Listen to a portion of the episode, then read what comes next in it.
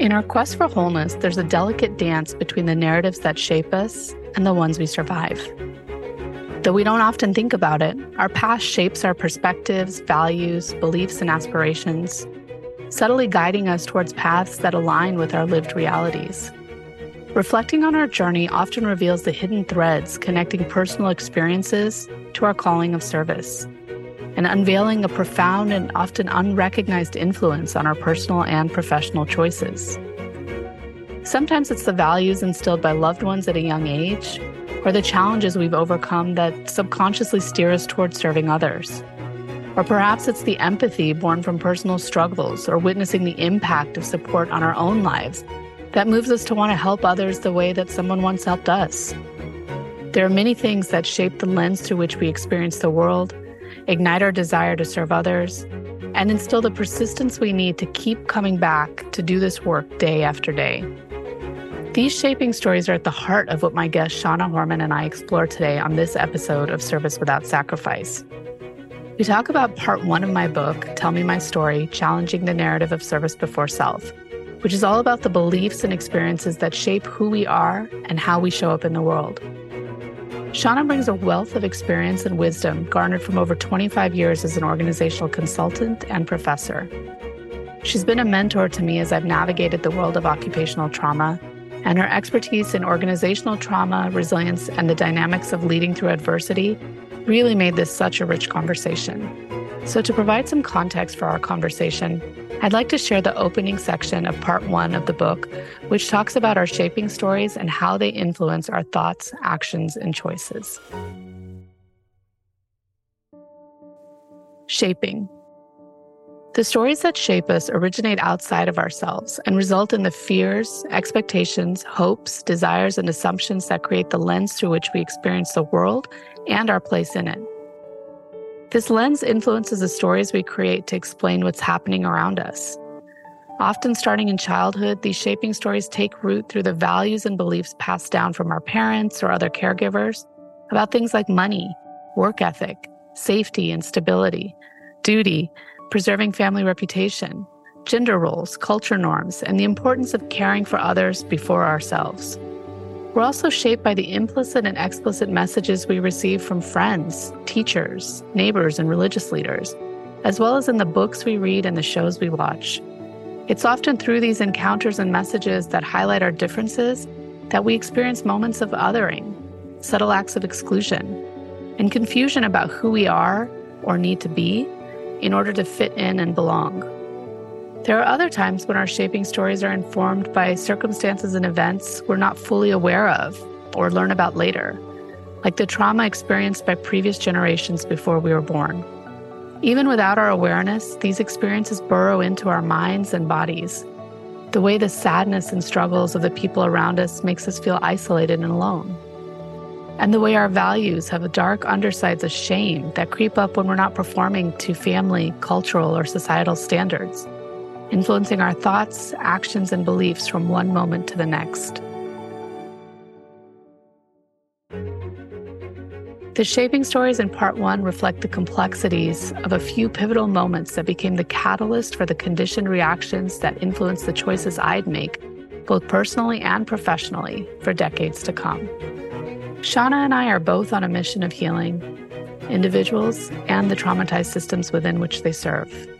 Over the course of our conversation, we consider the concept of brave spaces, the sacred grounds where vulnerability is embraced and courage thrives.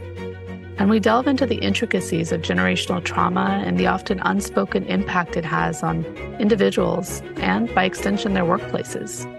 We also explore the nuances of addressing individual trauma within the workplace, uncover the threads that bind us, the stories that isolate us, and the potential for healing through connection. Thank you for joining us as we embark on this journey through the complexities of persistence, trauma, and the profound connections that define our pursuit of service in a world striving for wholeness. I'm Dimple Dabalia, and this is part one of a story about service without sacrifice. Shana, thank you so much for being here today. I am really, really excited to have this conversation with you. Today, we are talking about part one of my book, Tell Me My Story Challenging the Narrative of Service Before Self. And as you know, this part of the book focuses on the concept of shaping and specifically what I call our shaping stories. The shaping stories that I kind of talk about in the book, I kind of think about them as the kind of experiences that we have in our lives that are sometimes outside of our own control. And they really start to create the lens through which we experience the world, we experience ourselves. And they become kind of the basis for our own fears and expectations and hopes and desires and assumptions. And then really that just shapes how we show up in our work, in our relationships, in everything that we're doing. In part one of the book, I shared a lot of what I think are some of the pivotal shaping stories in my life, and then how those imprinted on my mind and body and really shaping the person I'd become and influencing how I showed up, not just in my relationships, but in my work and like the choices I made in terms of the career that I pursued. So, a lot of the kind of overarching themes in this part of the book included things like generational trauma, othering and exclusion, what I call the split identity, that's very common, especially for like immigrant children, things like that. Violence and mental health related challenges, lack of stability. And then also at the heart of this idea of what it means to be of service and kind of how those narratives were shaped for me. So, thank you so much for being here. And I'm curious, what came up for you as you went through part one of the book? Thank you very much for allowing me to be here. So many things came up for me. And I have to say that one of the overall themes that kept coming back to me again and again was the theme of persistence. Mm. Yes. And I was stunned so many times in those stories about the juxtaposition of life and death. Mm-hmm that people chose life to the best of their ability and that life was not a given. And that persistence of your uncle, for example, absolutely persisting to get to a place of safety and wholeness, even leaving so much of his heart behind. And that then echoed with the story with your mom and dad of your mm-hmm. mom absolutely wanting to get to a place again of safety and wholeness. And again, having to leave part of her heart behind. In the first story with your mother, when she leaves your younger sister, I just felt that tearing, that sort of ripping apart. And my experience of years of working with domestic violence survivors and thrivers is that they often have to leave many times. Each time a decision gets made that goes a little deeper and a little deeper, and there are lessons learned about how to achieve safety. But it's like, that's almost technical, right? How to achieve safety. Yeah. Whereas what's real is how do I protect my children, myself, be safe, and leave a part of my heart behind? Yeah. So that came up for me again and again. What resonates for you when I say that? First of all, thank you for that insight. I hadn't really thought about it in that way. But when you think about shaping, because shaping and surviving are so closely intertwined, right? part two of the book is about surviving. And that's basically our survival reactions to the stories, like these shaping stories. What was the term you used about safety? Like you're saying it's the technical term. Safety is the technical part about the planning and what you're doing. Yeah. But the heart, being safe, persisting, and coming into wholeness. Yeah. Well, so that's the interesting thing about kind of shaping for me is that I think at the end of the day, as human beings, we're craving this feeling of wholeness. You know, that's a lot of what I talk about later in the book is that we are whole human beings and trying to compartmentalize ourselves is not a very realistic way of being. And it's what we're asked to do every day in our workplaces, in other parts of our lives. And so, in this quest to be whole while also kind of hiding that wholeness, it really impacts how we show up. This idea of how can I be safe and what does it take for me to be safe? What do I need to give up in order to do that? And it's a hard question. To your point about how oftentimes people will go through these patterns over and over, or these like they'll go through these right. stories over and over until they're able to make a different choice. I'm curious with even the term persistence, how do you think that shows up through these events that shape us? Where do you think the persistence comes from? If I could back up just a minute and then I'll address that question. Please. Yeah. So it occurred to me that while your mother and your uncle could not always find safe spaces, they kept looking for brave spaces, right? Mm-hmm. Yep. And that family was so much a part of that, that that was who they looked to. Then when I think, where does persistence come from? I think about what shapes us right at the beginning, which is family. Yeah. And that the heartbreak of seeing your father descend into mental illness and the heartbreak of his being physically violent, that wasn't your experience right at the beginning. Right. I'm grateful that you got to have safe and brave spaces right at the beginning. Yeah. You got to then see how people responded to that, responded to the changes. Mm-hmm. And that your mother was so cognizant of needing to provide care. And I say that to you because, again, as somebody who comes out of the DV field, sometimes people lose their sense of perception. They lose their sense of how dangerous things are. And right from the beginning of the book, where you talk about your dream, it's really clear that at least all the way through to your subconscious was this awareness of how dangerous the world could be.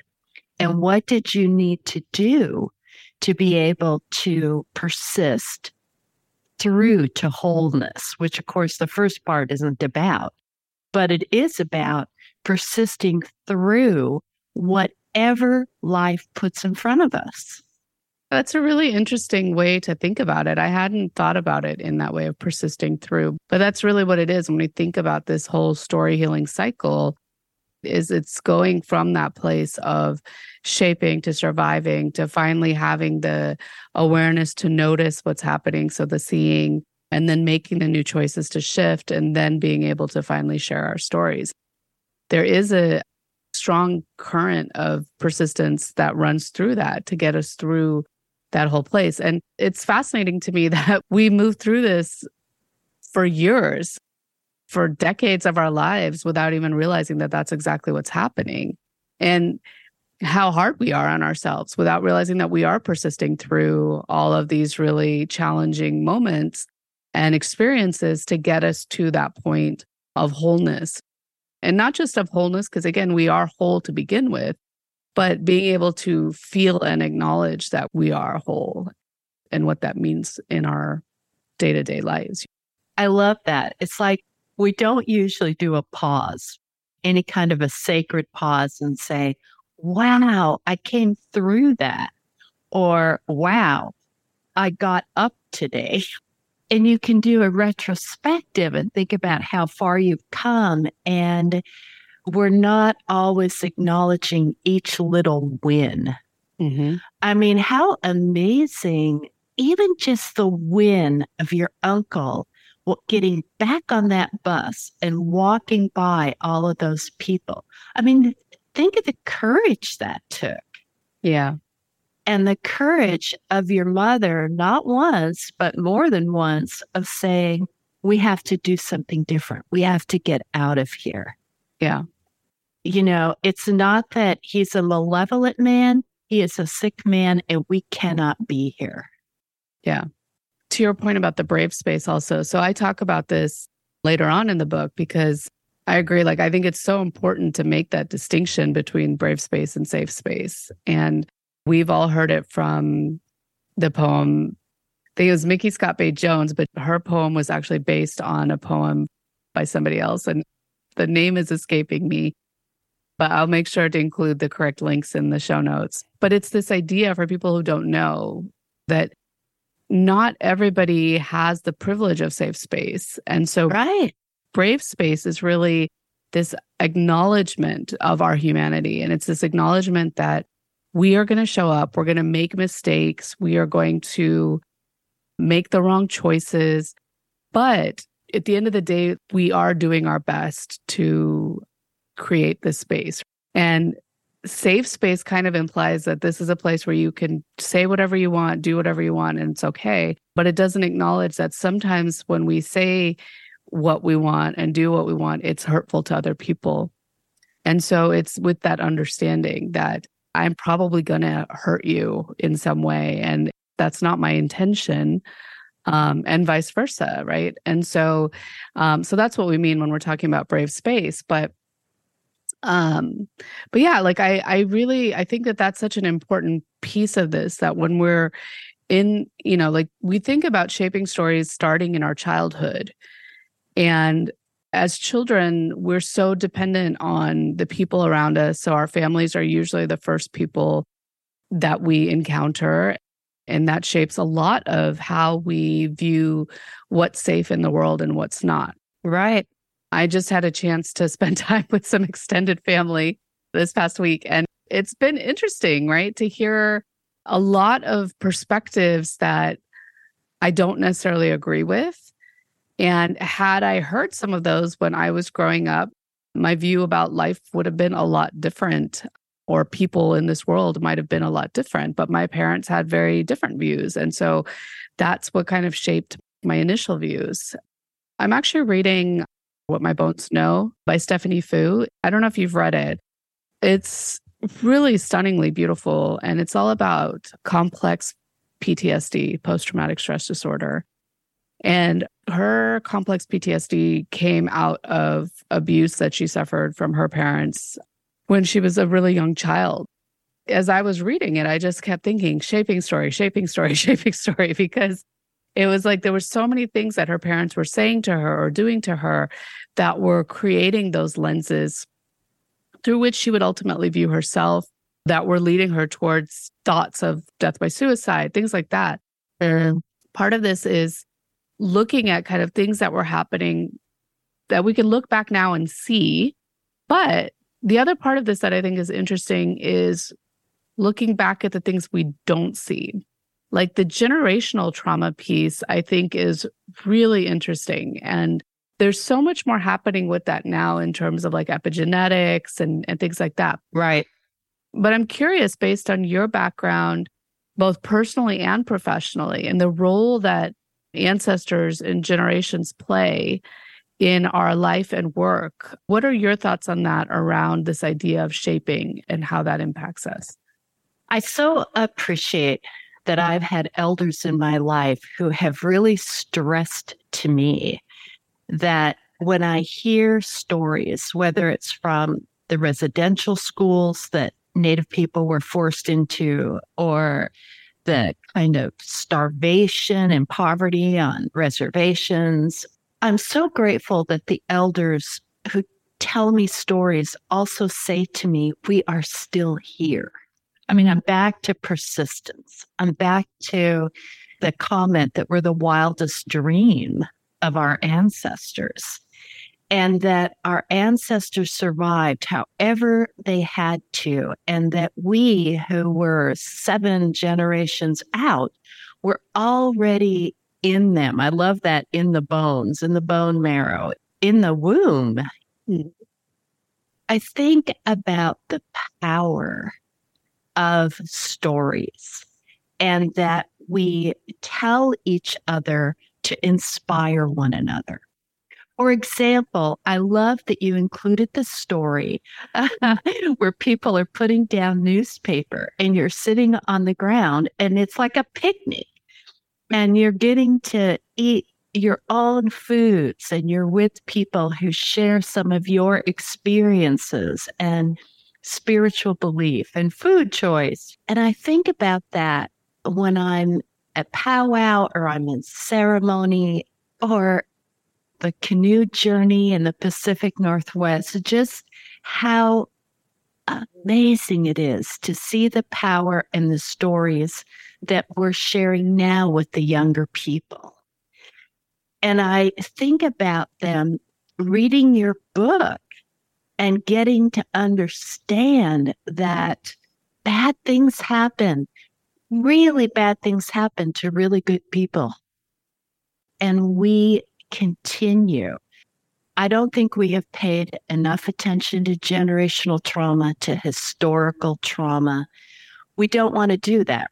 We want to pretend that those things didn't happen or that they were in the past and they don't matter. Mm-hmm.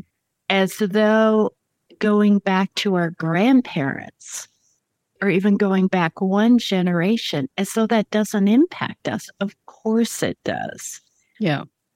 When I first read your book, sometimes I would find myself gasping, like, oh, the power of this story and how hard it is and then I would say, Oh, what a blessing this is.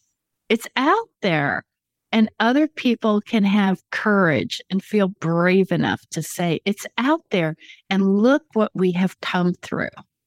And what have we learned that lets us go on, that we want to share the generations down from us? What do I want my granddaughter to know about what has been survived by the people in the family. I keep coming back to that image of sitting on the floor and having food and your dad in a good space. Mm-hmm.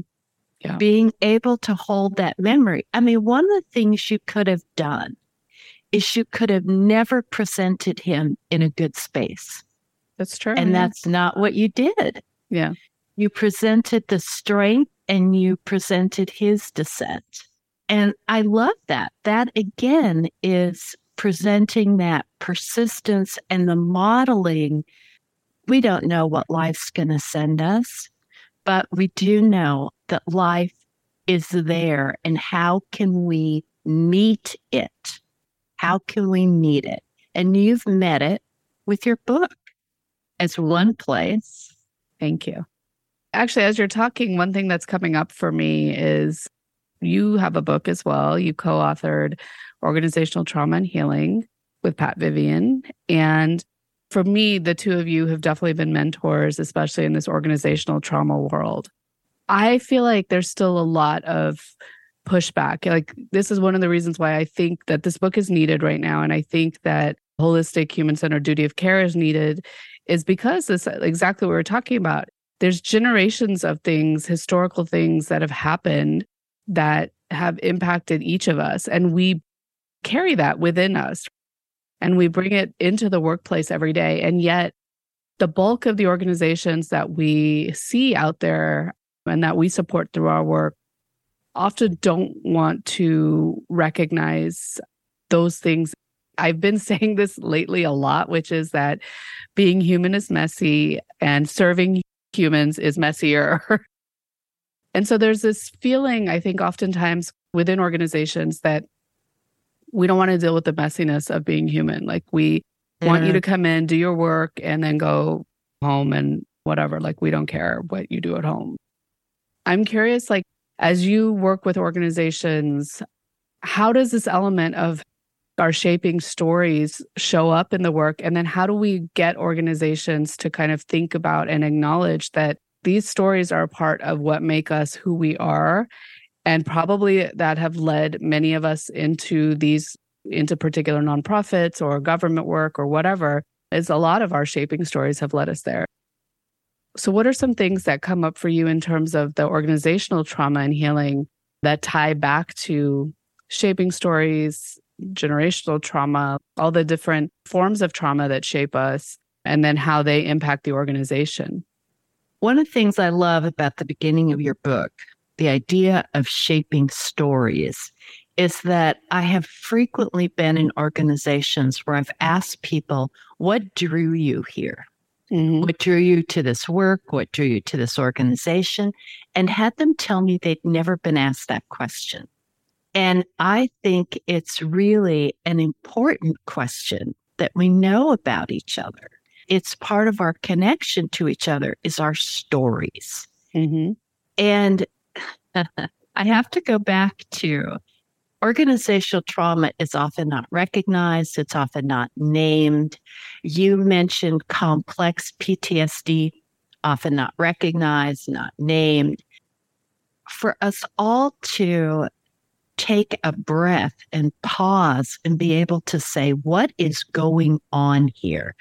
And you can think about it at levels individual, interpersonal, group, organizational, larger, or you can think about it in rings with PTSD in the center and then people who hear those stories, secondary trauma or vicarious trauma and then or trauma and community and historical because what happens is we keep treating one another almost like we're mannequins. Mm. Almost like there's nothing there except what I can see with my eyes in a really cursory glance. Mm-hmm. And there's so much there. We're not brave, we're afraid. So rather than asking you, what brought you here or what's your story? Who are your people? We say, what project are you working on? What kind of deadline do you have? What's your next assignment? It's that kind of thing. And that doesn't actually connect us. And trauma disconnects us. Trauma fractures us. Trauma isolates us. So the more we can do to connect with one another, we heal. Yeah. And we know that we heal in relationship. And going back to your mom, I think it's profound that what she recognized was that she was not able to do the healing for your father. Mm-hmm. Right? Yeah. And that would be something that just given socialization, would be laid on her. Well, why can't you make him better? Or why don't you love him more? Mm-hmm. And she could recognize that that was not going to happen, that what was happening there was not in her control, how sad and painful that had to be. And that what was in her control was to take care of you and your sister.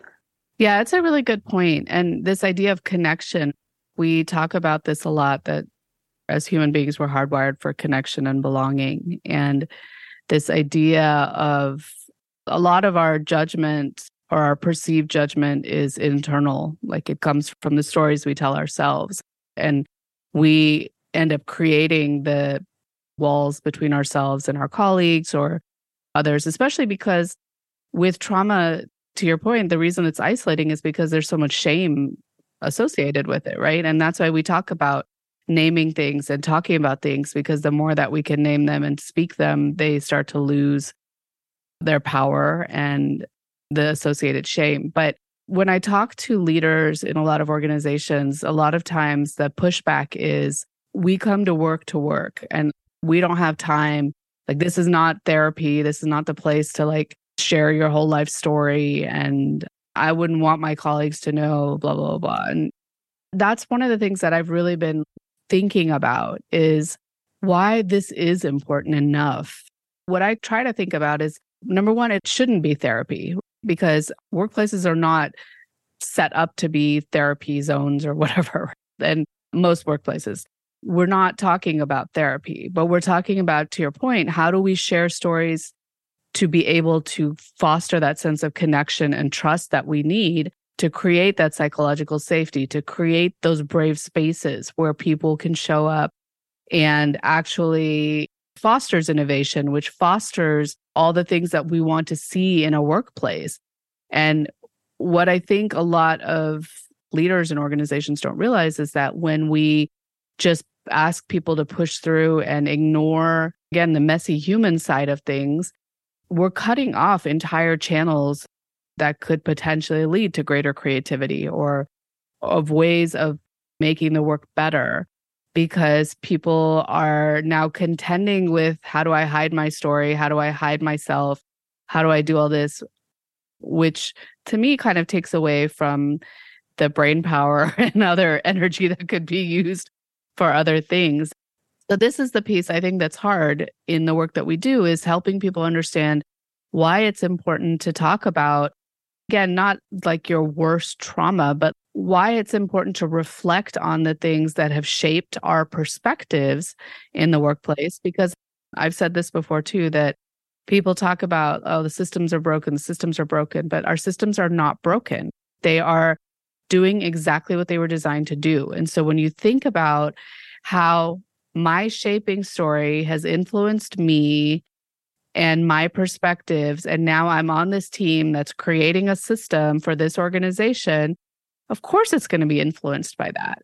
This is why like we need to pause and create opportunities to have those conversations and understand why is it that our system operates this way and excludes this group of people or makes them feel less than or doesn't value health and well-being or whatever it is and especially in these organizations where it's a protection based mission, whether it's humans, animals, whatever. Why isn't that getting extended, that sense of protection being extended to the workforce? What your comments remind me of is how much fear there is in systems. That if we talk about things, maybe we'll bring them into being or we will exaggerate them or exacerbate them. And I think that when people are really anxious and they talk about anything, I mean, they don't even have to be talking about trauma. If they're just really anxious, they will add anxiety to whatever system they're in. Mm-hmm. And so there isn't always the realization again that you could take a step back and take a breath and really use your good thinking to look at what is next. I remember being at a tribal college when we lost one of our team members. Sudden death. It was so difficult. Mm. And we came together a couple of times just to tell stories about her, what we remembered. And it was painful it was difficult. Yeah. And the folks there, the staff at the college decided that a way to remember her and to heal was to set up a table in her honor. It was kind of back out of the way and had a picture of her and had sacred cedar and sacred sage and I had some of her favorite food and it was so lovely that they were attuned to ritual and they were attuned to action. Mm-hmm. It's not just about talking about these things, it's about we're constantly moving through. We are doing the work. We don't want to talk about that. We don't want to talk about that. We don't want to talk about that. We're only going to talk about work, especially in organizations that are so strongly mission driven. The work is hard. And if we don't talk about what brings us there and what the impact of the work is on us, we make the work harder. Yes. Yes. That's the thing. We could be making this actually more humane. And instead, we make it harder on each other. Yeah. And to build on that, when we choose not to acknowledge the challenges in the work or the impact, that it has on staff that those now become new shaping stories. Right. So the cycle just like continues to build on itself. So, for example, in my previous workplace, we had an entire division that was just shut down literally overnight, really, really high up in the organization. They made these decisions with zero transparency mm. and then showed up, had a call with this entire group and basically said, Hey, we're shutting this down. We had a lot of people overseas, things like that. And it was like, yeah, we're shutting everything down. You'll be back in this much time. It was so harmful the way that it was done. And it left everybody kind of reeling and in shock. But that was bad enough. There was no discussion of it. There was no discussion of, hey, this happened. We know it's bad. How can we support you? What are you feeling? What's going on? And I remember my little team of people, like we tried to do some stuff. And it was just really challenging because people were so hurt and upset.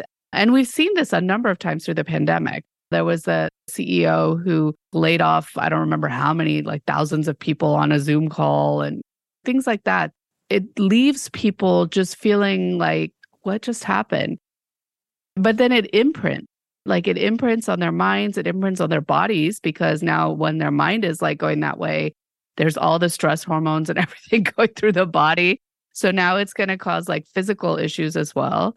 When it comes time to like either find a different job or whatever it is, this story has now shaped the perspective of this person to where they're going to make choices based on that. And I understand we have to make choices based on the information that we have. The problem is that we don't have to make choices based on bad information, which is what often happens in a lot of these places.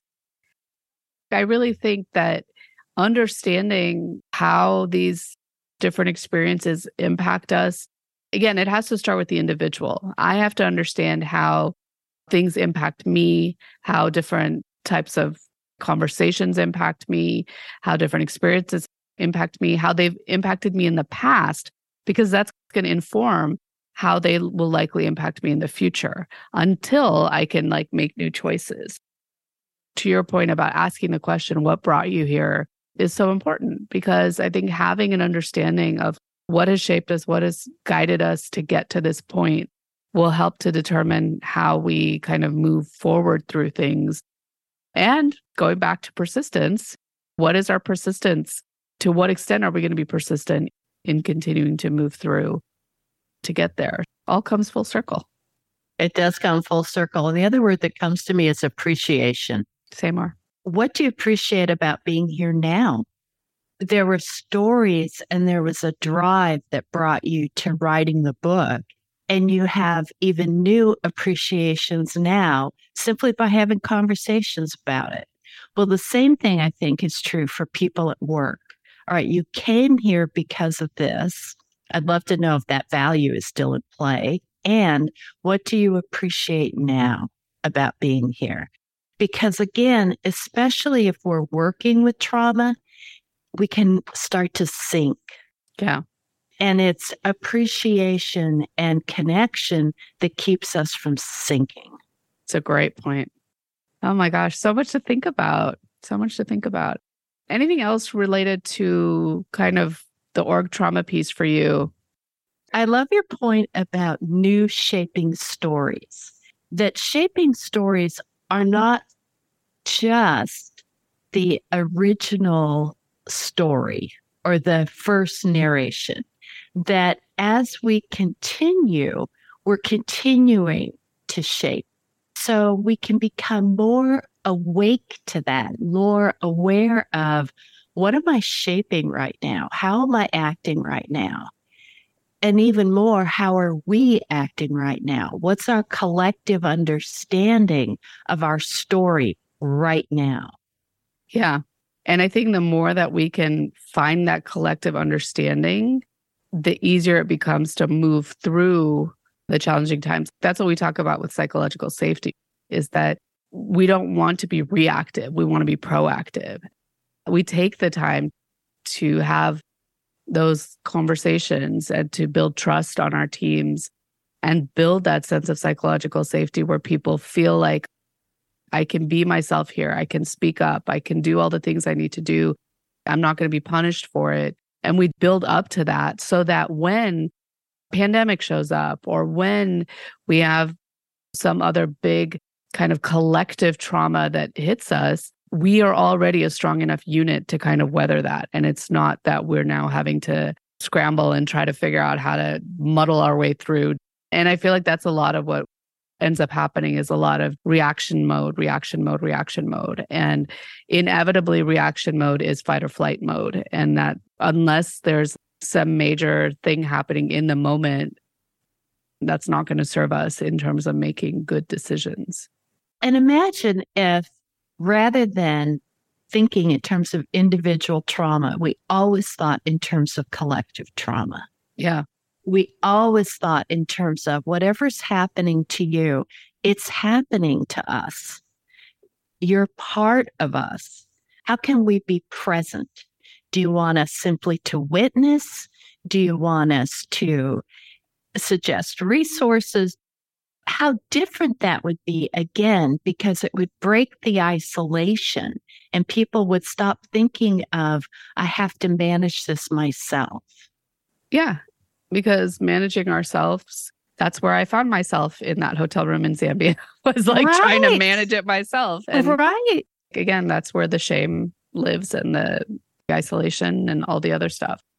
Oh my gosh, I feel like I could talk to you about this forever. But as we kind of start to close out, I want to ask one last question, which is in the container of this brave space that we've created together, what does that concept of service without self sacrifice look like for you? Or what does that mean for you? So, first of all, I'm very grateful for the language service without self sacrifice. I'm grateful for the language. And I have to say, there's this little part of me that's like, oh, I can't believe it. I just can't believe it.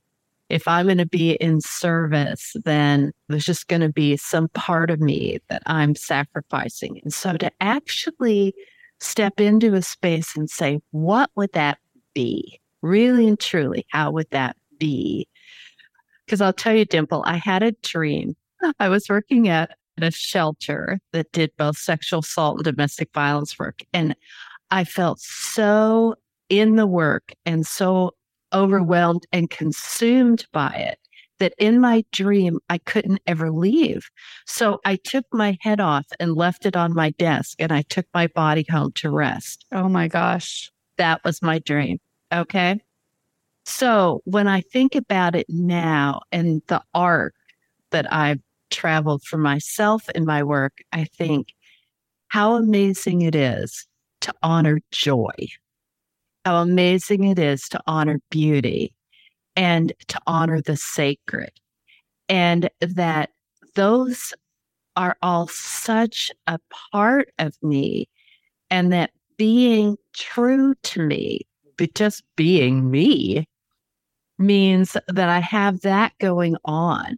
And then I can bring truly myself to whatever my work is and not bring this exhausted person who her head is separate from her body to actually stay whole, to stay whole, and to value myself because that also values the work and the people that I'm with. Otherwise, you know what? I am so overwhelmed and I'm leaking that all over them. Yeah. So, how important that is. And again, thank you for the language. Love it. Thank you. I really appreciate that. I am so grateful to you and thank you so much for taking the time to talk today and just for the extraordinary work that you have done and continue to do in the world. I am so grateful to learn from people like you who have kind of been clearing the path and then also just to be able to witness and support it. So thank you for that. So, for anyone listening, please definitely check out Shana and Pat's book, Organizational Trauma and Healing. I think, especially for organizations in these kind of helping professions, it's a fantastic book. Definitely something everyone should be reading just to understand what it means for an organization to be traumatized. And we'll definitely put a link in the show notes as to where you can buy it and how you can connect with Shana as well.